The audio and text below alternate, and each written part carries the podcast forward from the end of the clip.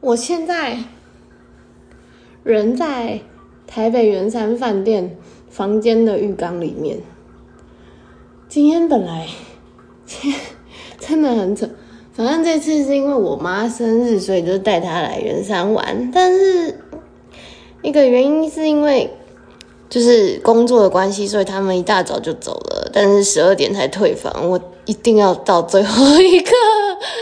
对，可是呢，就是很搞笑的事情，就是我今天就是先丢了入浴剂，就是泡澡的入浴剂到那个浴缸里之后，就是哎，我妈先下去吃饭吃早餐，然后我跟我姐就是比较晚才下去，然后就是反正下去之前我就先丢了入浴入浴剂到浴缸里，然后想说吃饱上来呢。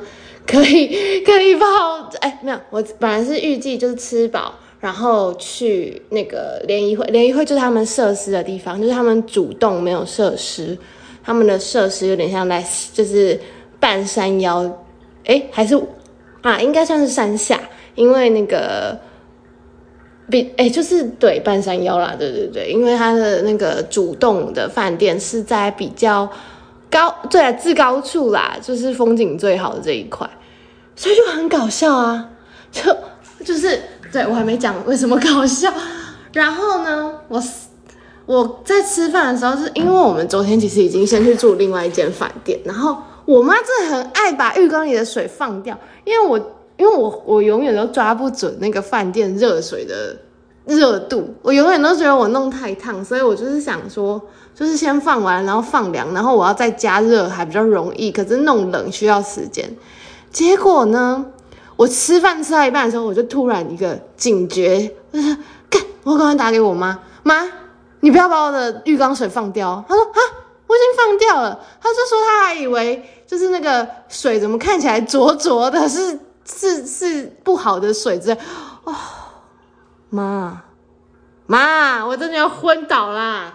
所以我呢，现现在是泡没有入浴剂的水，真的是非常的、非常的傻眼。我我我真的是不知道说什么说我妈哎，这个哎呦呀，整个非常的昏倒就对了啊。但是呢，嗯，我妈还蛮兴奋的，因为对她来讲这是一个。他们的成长历程会觉得说这是一个很了不起的地方，呃，对对，当然他现在还是一个很了不起的地方。可是我觉得对他们来讲的那个了不起的程度，更加是在，就是因为我我们昨天晚上比较晚到，然后反正就我们就只有就是在他们牛排馆吃晚餐，然后就是逛可以逛的地方，因为那时候就是大概吃饱都九点十点了，所以就。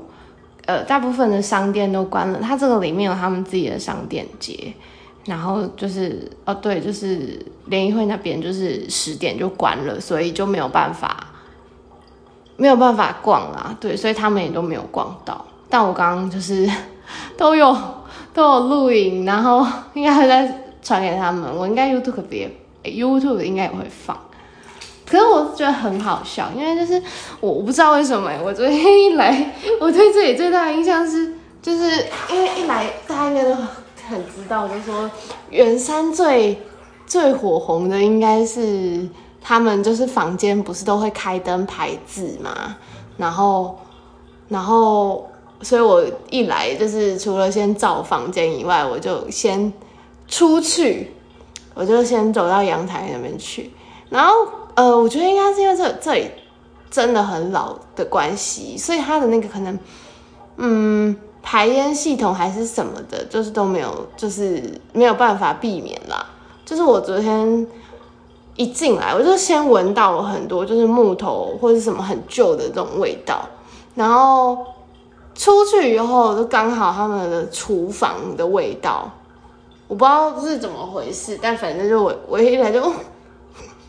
电商给我第一印象怎么是好臭，觉得很好笑，就没有不好。然后像因为我来来饭店的话，我一定会就是开开遍他所有的柜子，就会好奇里面有什么东西之类。然后像我现在呃，他的浴室非常大，就是它有一个淋浴间，然后是玻璃门的，然后哎，我觉得好像可以，等一下，淋浴间这个玻璃门是应该可以录到它的声音，就是这种玻璃门，然后是那种塞住式的这种。就是它旁边有贴胶条啦，所以关起来会是这种声音。对，然后是透透的棉质马桶，然后它的其实它的那个这个叫什么洗手台，应该是可以放两个，它的宽度很大，大概是呃两个成人一起使用的宽度都不会都不会排挤到的，可感觉可以就是三个女生同时化妆这种宽度，但它的洗手槽只有一个。然后它的那个这个叫什么？我现在泡澡泡到脑子有点混乱。是这个叫，就是它的那个冲水的水龙头啊，呃，样式蛮特别的。它是有点像那个游戏的那种，这叫什么？靠腰！我今天游戏的摇杆的那种水龙头。对然后哦，对，这两天穿到浴袍都蛮厚的。哦，而且它这门真的很旧，你听这个声音，是木门，然后是喇叭锁，不过它的喇叭锁是做成也是木纹造造木纹的样子。哦，我超爱听这个声音，没有那么大，没有那么大。对，然后反正就是。我很喜欢这个木门的声音，对啊，然后哦，我觉得盐山的乌龙茶蛮好喝的，就是房间里附的乌龙茶，觉得很不错喝。但我现在还要先想办法把我姐已经剩下一整天的可乐喝掉，好烦啊！呼。空间上的话，我觉得应该可以听得出来空间的差别。刚刚是浴室里一定有回音，虽然我还不知道录起来怎么样。不过就是外面就真的很宽敞哦。不过床很小，倒是真的。嗯，刚刚是有铃电铃吗？等我一下哦。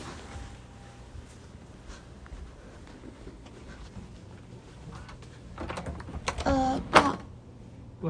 哦，OK，应该是，应该是，应该是还没有发现我，我们还没退房。对，刚是防务人员。好的，好，我刚刚讲到哪里？哦，对，我觉得最好玩的就是，哎呀，我现在。我我现在非常喜欢这一颗枕头，就是呢，我昨天就是坐下之后，我就开始哦，对我一定会看的一个东西，就是他们的那个书桌上一定会有放那个信封啊，然后还有就有点像是呃简介啊，或是那个意见表之类的那个东西。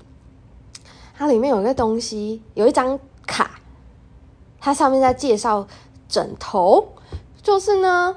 来源上 可以换枕头，然后哦，对我可以来朗诵一下这个枕头有什么。它就是这里有一张卡，就叫枕头选项。然后如果有需求，可以拨打分机四十五。啊，OK，好。他就说，为了您的睡眠乐趣，我们提供一系列枕头供您选择，然后使用我们的枕头选项中最喜欢的枕头，让你的睡眠个性化。祝你有个甜蜜的梦。然后呢，我就先跟我妈挑好枕头之后，我就打电话去换。OK，我昨天挑的是茶叶枕，完全听不出来，但是哎，可以可以，可以听到吗？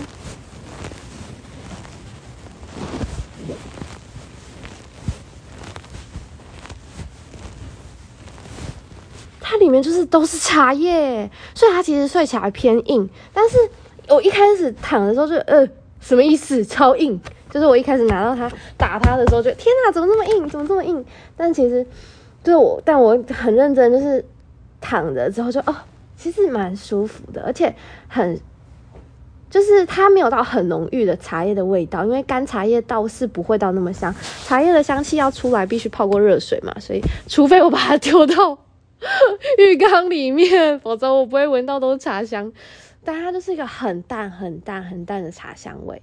然后他说，这个茶叶枕呢，适合头部容易出汗的人使用。然后茶叶具有吸臭防潮的功能，可以带给人舒适凉爽的睡眠。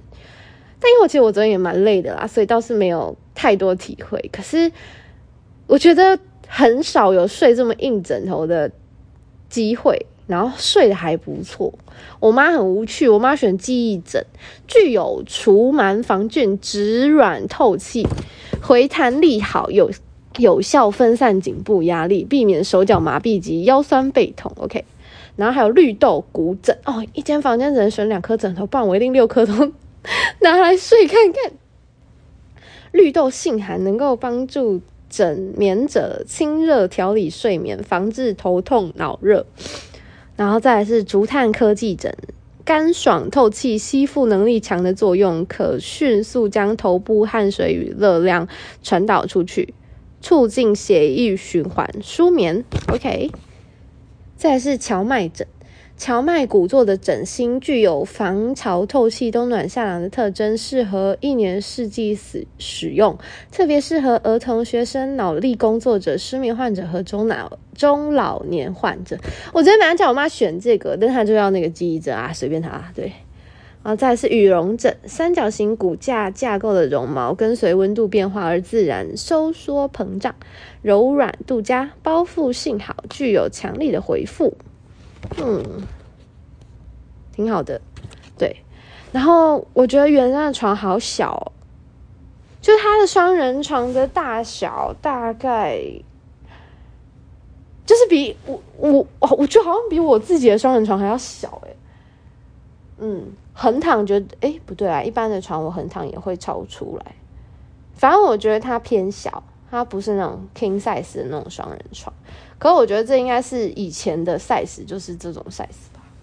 我们住的是四人房，水蛮大，算蛮大间的。哎，可是我觉得有可能这个空间感也是因为就是那个他的床稍微小一点，所以看起来视觉上会觉得这里没有那么小。哦，照片我都会放在 Instagram 上。就可是不知道速度，我不知道啊，我应该有啦有啦，我应该会放，超级懒，对，然后风格我自己是觉得真的蛮蛮日式，然后对啊，都是木头，然后墙壁上的画也是樱花跟树枝之类的，然后只要窗户一打开出去就是。群山了啦，对啊。哦，不过这里的那个，这里的那个阳台真的是就会看见隔壁哎，就是你走出去你就可以看见隔壁，这件事情真的是蛮蛮蛮 蛮有趣的，而且就是真的，如果你硬要爬，你就爬得过去哎。虽然是不会做这种事情啦，不过哎，对，哦，我也很喜欢这种门锁的声音。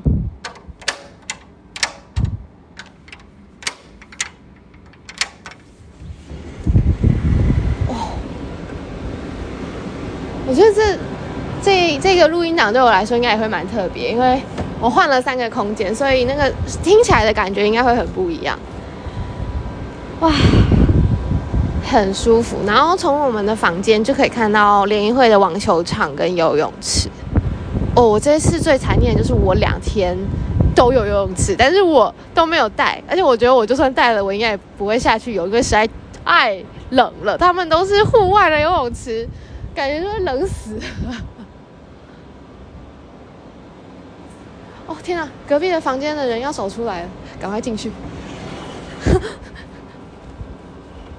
天哪，这个真的是……好，这真的是会直接看见隔壁耶，真的是太害羞了。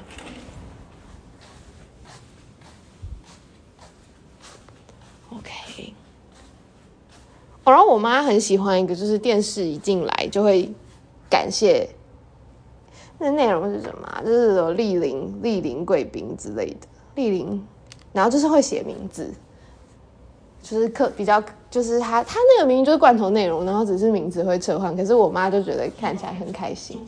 等一下哦，现在是新闻。哦，对，今天刚好就是就是今天是那个南岛南台湾南岛论坛，就是在圆山的十二楼举办。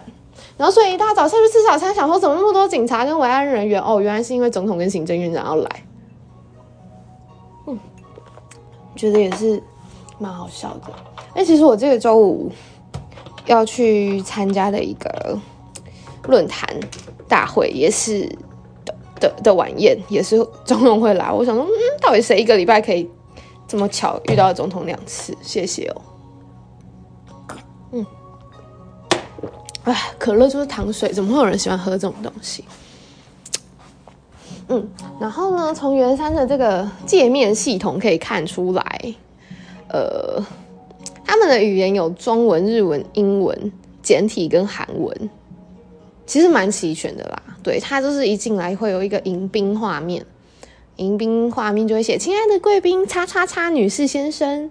竭诚欢迎您莅临圆山大饭店，请尽情享受我们所提供的每一项服务，并祝福您有一个美好的旅游时光。总经理杨守义井上，然后后面就是呃，从游泳池往圆山饭店拍的照片。哦，我刚刚有拍这个角度哎哎，我现在才发现，对，但他是晚上拍的，哇，好可惜哦，应该要晚上去，但好吧，昨天太晚来了。而且其实圆山真的很大，很可以逛。然后他昨天在 V 厅的时，呃，他的那个大厅进来有一个长长的楼梯，可以到就是中空长廊的部分。然后那一圈就是商店街跟他们的呃历史性的照片，可以看到一九零一年的，就是那时候应该是清代吧。糟糕，历史没学好，就是就是那个画图的圆山的画像，跟那个时候的鸟居的画像，然后到后来开始啊有摄影技术，然后后面就是开始他们的拍照记录，有点像他的历程这样，然后就哇，最一开始的圆山好小好可爱哦，就是一点都不气派，然后到现在这样，然后。这么长久，就是这栋建筑比我妈都还要老哎，就有一种很神秘的感觉，有点像到爷爷的胃袋里睡觉的感觉，不知道或是奶奶的子宫里吗之类的那种感觉，就是有一种哇，这里年纪很大，感觉随时会有小精灵跑出来问候的那种感觉。啊，可乐真的好甜哦。哦哦，对，今天早上也发生一件很白痴的事情，就反正我今天早上就要拿那个体重计出来量，然后我就说奇怪，这个体重计是不是坏掉了？只有十，我只有十八公斤，什么意思？然后原来是因为就是它的那个软垫啦，它的地板是地毯式的，比较软，所以其实根本就不太可能，不太 不太可能就是平。它受力可能不平均，我姐就骂我白痴哦，你要在浴室里面量啦，因为它那个地板不平啊。我说我哦，我第一次知道这件事情诶，我第一次知道原来体重机要在平稳的地板上才可以，才可以，才可以量哦。觉得很好笑啊。好的，大概就是这样。我觉得我可以再睡一下，然后也也不能睡太多，因为诶哦，对我等下还要再去联谊会那边，刚刚那个。在哦，对我就是今天从那个，我刚刚其实早上就是吃完饭，然后先去联谊会那边，然后是一个，就我本来想说要走回来，因为他那个接驳车是有固定时间的，然后就是我就去问那呃那个柜台说，哎，那个从这边要走回饭店主动的话要怎么走？我想说散步一下没关系，然后结果没想到就另外一个小姐就是她就是刚好。呃，因为坐着那个不能动嘛，但是另外一个就经过就说，哎，那不然就是我我载你回去，就是他们有那个高尔夫球车，就是哇哦，很尊荣，很尊荣。可是我觉得是因为今天是平日，然后又刚好不是巅峰时间，我那个时候才八点多吧，对吧？他们的贵宾、客人什么都还没有进到联谊会里面，所以我觉得就他们才有这个余裕跟时间。然后出来之后，他就跟我讲说：“哦，那个前面还有阅览室，然后十点开，然后那里面还有桌球、撞球室，还有儿童室之类的，就说呃晚一点可以再下来看看。”对啊，所以我等一下就会再下去看看。等下可能就先先先寄放行李，然后再搭接驳车下去。嗯，对，再搭接驳车下去，然后晃一晃之后再上来排那个到捷运站的接驳车，然后，然后对，等下要去火车站。附近，我要去印制 这个礼拜要惩罚的桌游。前阵子参，也不能说前阵子，半年前，大概八月开始，就是参加了一个媒体素养的桌游设计的工作。然后 总算大半年过去，总算要惩罚了。嗯，只是有点可惜啦，就是。不能够自己留，就是这这就是这个内容最后会变主办方的，所以就比较可惜，也不知道能不能宣传，所以我就嗯，好算了算了，如果可以的话，我应该会再分享，因为我觉得做的蛮可爱的。嗯，好累哦，好困哦，昨天太晚睡了。哦，但是这个茶叶枕真的很不错啊，回去来找一下哪里有茶叶枕。可是其实我家很多茶叶，我可不可以自己做啊？荒唐。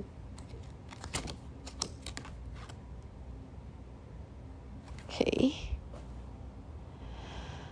啊，但其实这两天跟我妈出门，我真的是费尽我的脑脑力、脑细胞跟身体细胞，还有各式各样的情绪细胞，不能这样讲，就是情绪状态。啊，好累，怎么可以这么累啊？带长辈出门怎么可以这么累？啊！可是我在想，我是不是太把长辈幼体化了？就其实也许他只是比较慢一点点，但其实他没有不知道。但是，但是没办法，就是啊，我不晓得哎，我觉得。在于跟嗯原生家庭的关系的结，我没嗯，我还没有走到一个舒服的状态。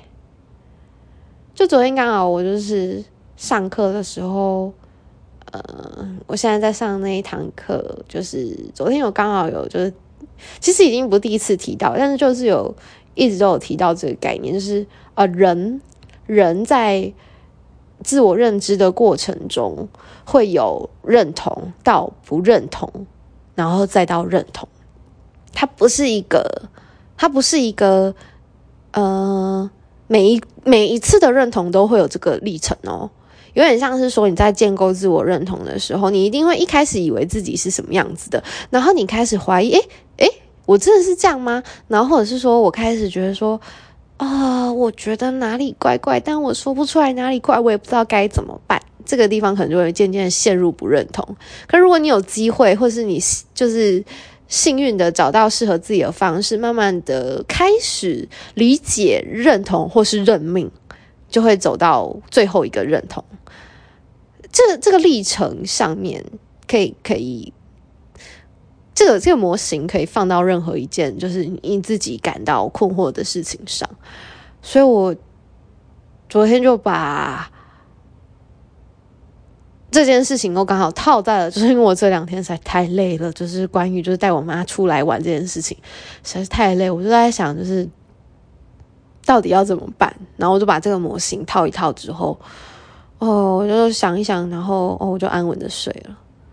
我不知道哎，我觉得我真的是一个很可以被理论说服的人，就是他不见得可以帮助我去解决事情，但是他可以帮我解决我的那个情绪，就是我的情绪关卡或情绪风暴。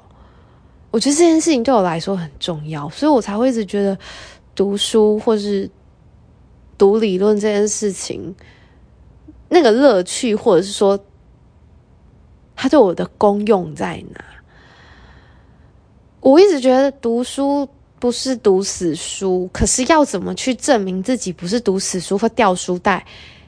对，现在我也不会想要跟别人证明了，反正不懂人就是不会懂。可是，可是我就很想要去尽可能的让，就是至少身边亲近的人理解我现在到底为什么会这么需要这些东西。原因就是因为没有任何人的解释可以说服得了我，或是任何人的话语可以劝劝说得了我。可是如果你给我一套理论，是有根据，然后我可以知道它的历程，它是怎么发展而来的，然后我试图把它套进我现在生活中的困境里面，我就有机会去解决我有一些过不了的关卡。当然，那也只是有机会，然后也不是每一个人都会这么复杂，或是使用这样的方式去去诠释自己的过程啦。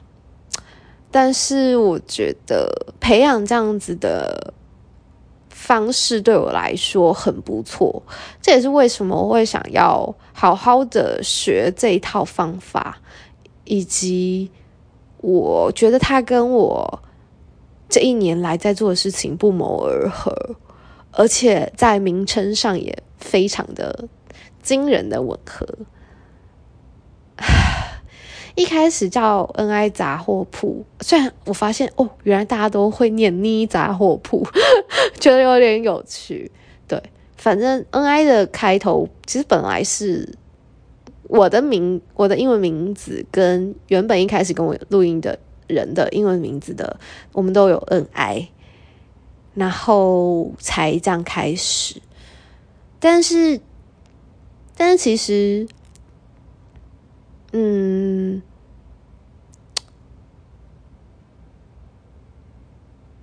其实现在我，然后那个时候的设定也是啊，我希望所有的人来这里聊天都可以安放自我，说任何他想要说的话。他不需要说自己是谁，他不需要交代自己任何的情绪背景，反正就是他在这里，他想讲什么，他随时要离开都可以。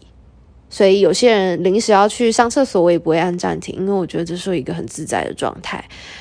我希望他可以忘记录音这件事情，但。他有机会，如果他有机会再一次听他自己说的话的话，我感受过那样的震撼力，所以我我会希望哦，可以帮大家记录一点什么。然后他，然后也不，他不需要对任何人交代，所以他可以很自在。我觉得这件事情不容易，可我很想这么做。那我甚至觉得最最终的期待是。以后我不在这里讲话也没关系，就任何人想要在这里讲话都可以。他只要掌握某一些尊重，跟某一些呃，不会带给，不会不会太过导引，或是太过去诱导某一些事情的话，我都觉得没差。所以我我现在不能离开，只是因为。我觉得我可能还需要练习在这件事情上，在这种叙述的方式上面。然后后来就是我学的这一套研究方法，它就是 narrative interview，它叫叙事访谈。然后它的简称也是 NI。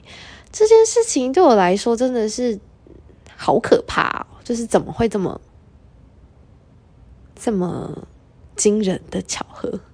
我不知道该怎么去叙述，因为要解释这一套方法的学习历程，可能需要花很长一段时间，但绝对不是现在，因为我这堂课还没修完，我还没有走完它整个历程，而且半年的学习对我来说还不够。我其实希望下学期可以继续继续，但我不知道我人生规划会怎么样，所以暂时不知道。可是如果可，因为老师也说，就是哦，我只要修，嗯，只要任何人来修过，就是会拿到以后。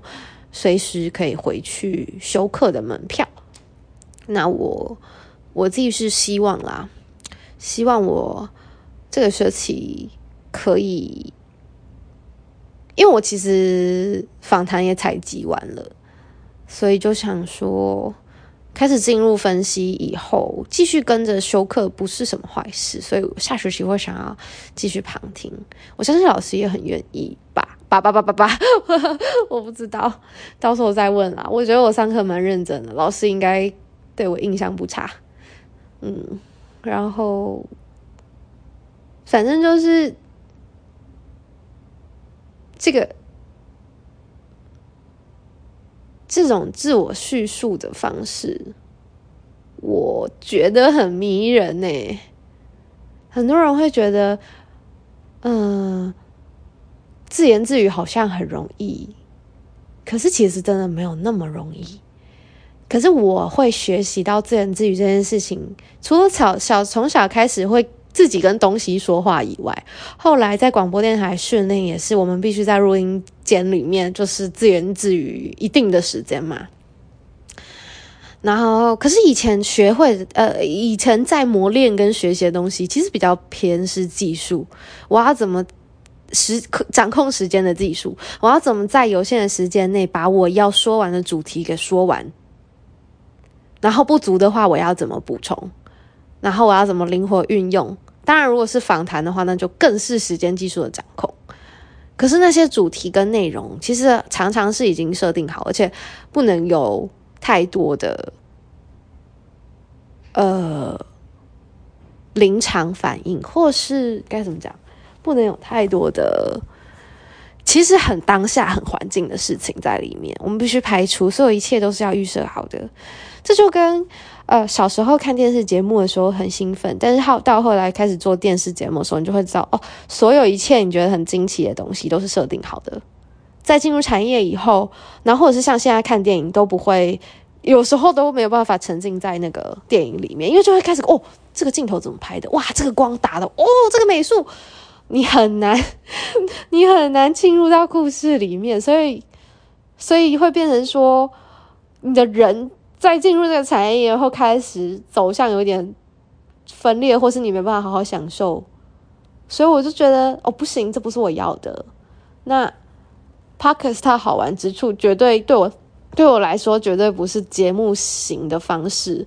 我没有批判的意思，但是我会觉得我好希望拿这样子自由形式的媒媒介来玩一些我觉得有趣的事情。而包含它还是我正在学习的事情，所以实验性质比较高。用这样子的媒介，我觉得相对合理，而且有积累，我才有办法去研究分析我自己的东西是不是是不是可以这样做的。所以我就觉得哦，挺愉快的，真的真的很愉快。就是嗯，它不好解释。也不好，不好为外人道，因为大部分的人根本不在乎你到底详细内容是怎么做的。可是我现在会比较能够知道我要怎么介绍别跟别人介绍我到底就是要怎么简单的让别人理解我在干嘛。其实这也不容易哦，就是你要简单的让人家理解你很多复杂的。原因这件事情真的很不容易，这也是我在呃，就是写论文的过程中慢慢学习到的技巧。嗯，对，不容易，真的不容易。对啊，其实做每件事情都不容易吧，但千万不能小看自己正在努力做的事情。不过，如果你自己内心清楚，没有你就在敷衍这件事情，那当然你你就很清楚知道。可是有时候其实敷衍也是要很用力啦，对啊。但我还是觉得把把自己内心真正的渴望实践出来，不是一件可耻的事情。对对对，当然不能够伤害别人的前提之下哦。最近太看到太多伤害别人的事情，让人真的觉得这个世界乌烟瘴气。但我就有跟自己说，要尽量可以断停啦，断开，然后停止观看，因为如果我没有办法接住自己的那个负面情绪的话，会造成更多伤害，跟更大的困扰，所以，呃，觉知关照很重要。如何去发现自己出现了异状？如何去确认自己是不是有一些不太一样的状态？这个没有办法教，但是必须是每一个人慢慢去察觉。我记得我好像半年前应该是在讲自我疗愈的时候有提过，就我的戏剧老师有跟我说过，他。觉得学戏剧让他有有机会免于生病，一个原因是因为就是他们呃演员最重要的戏剧功课就是要很清楚自己的状态是在低还是是在高。我是在坠落的时候我会发现，然后他们必须训练自己进入一个情境，进入一个状态嘛，可能要极高。可能要迅速坠落之类的这样子的方式，所以他们很能够掌握自己的情绪，跟很能够掌握自己的状态。所以我觉得，嗯，曾经有过戏戏剧方面、剧场方面的训练，能够把它拿回来在生活上用，其实非常好。就我现在也很认真的，就是在运用之前学过的东西，在观察自己身上。以前都会比较像哦，我努力学来这项技术，或我努力学来这项知识，是为了要呃完成一个什么研究，或是去做好一项功课，做好一项报告，或是完完整了一份心得。可是他现在慢慢的可以在我的生活里运用了，它已经不再是。离我很远的知识，它是跟我可以融合在一起的。然后我觉得这样的状态非常美妙。我对于跟知识可以结合在一起、融合在一起这件事情感到存在。我会觉得那样子，我会感觉我真的存在。好好不负责任的说法，但。我就是这样觉得，我觉得这没有什么不好。我觉得真实的感觉，大部分的人不一定会说出来。然后我在 narrative interview 的课堂上，老师给我影响最最有感触的一句话，他说他觉得我是一个非常诚恳的人，因为我是，呃，反正就是。我年底的时候应该会把那个录音档放出来。那是在大概学期中前、学习中前阶段的时候，就是我们这堂课要有一个人负责当呃范例，这个口述口述者的范例，然后要分享自己的生命故事，嗯。不长不短，可是老师的老师说了很多，然后但他很感谢我的诚恳，对啊，所以我不太知道哎，我一直很喜欢“诚恳”这个词，就是我觉得被称赞诚恳是不不能讲被称赞，就是被别人说你是个诚恳的人，这件事情对我来说好重要哦。因为大部分的人不会用这个词来称赞别人吧？对啊，可是我好喜欢这个词。嗯，我对于大部分的赞美其实都是有点奶油或避讳的，可是这个词我觉得很棒，然后而且我也很喜欢跟这个词站在一起，好拟人化哦，可能需要一点想象力。但是如果每天可以拥抱诚恳入睡，感觉是很踏实的。我觉得这样子很舒适吧。哦哦，这个茶叶枕头，这个茶叶枕头真的很舒服哎、我不想起来了。OK，好。哦，我要准备去退房了。拜。哎，就这样。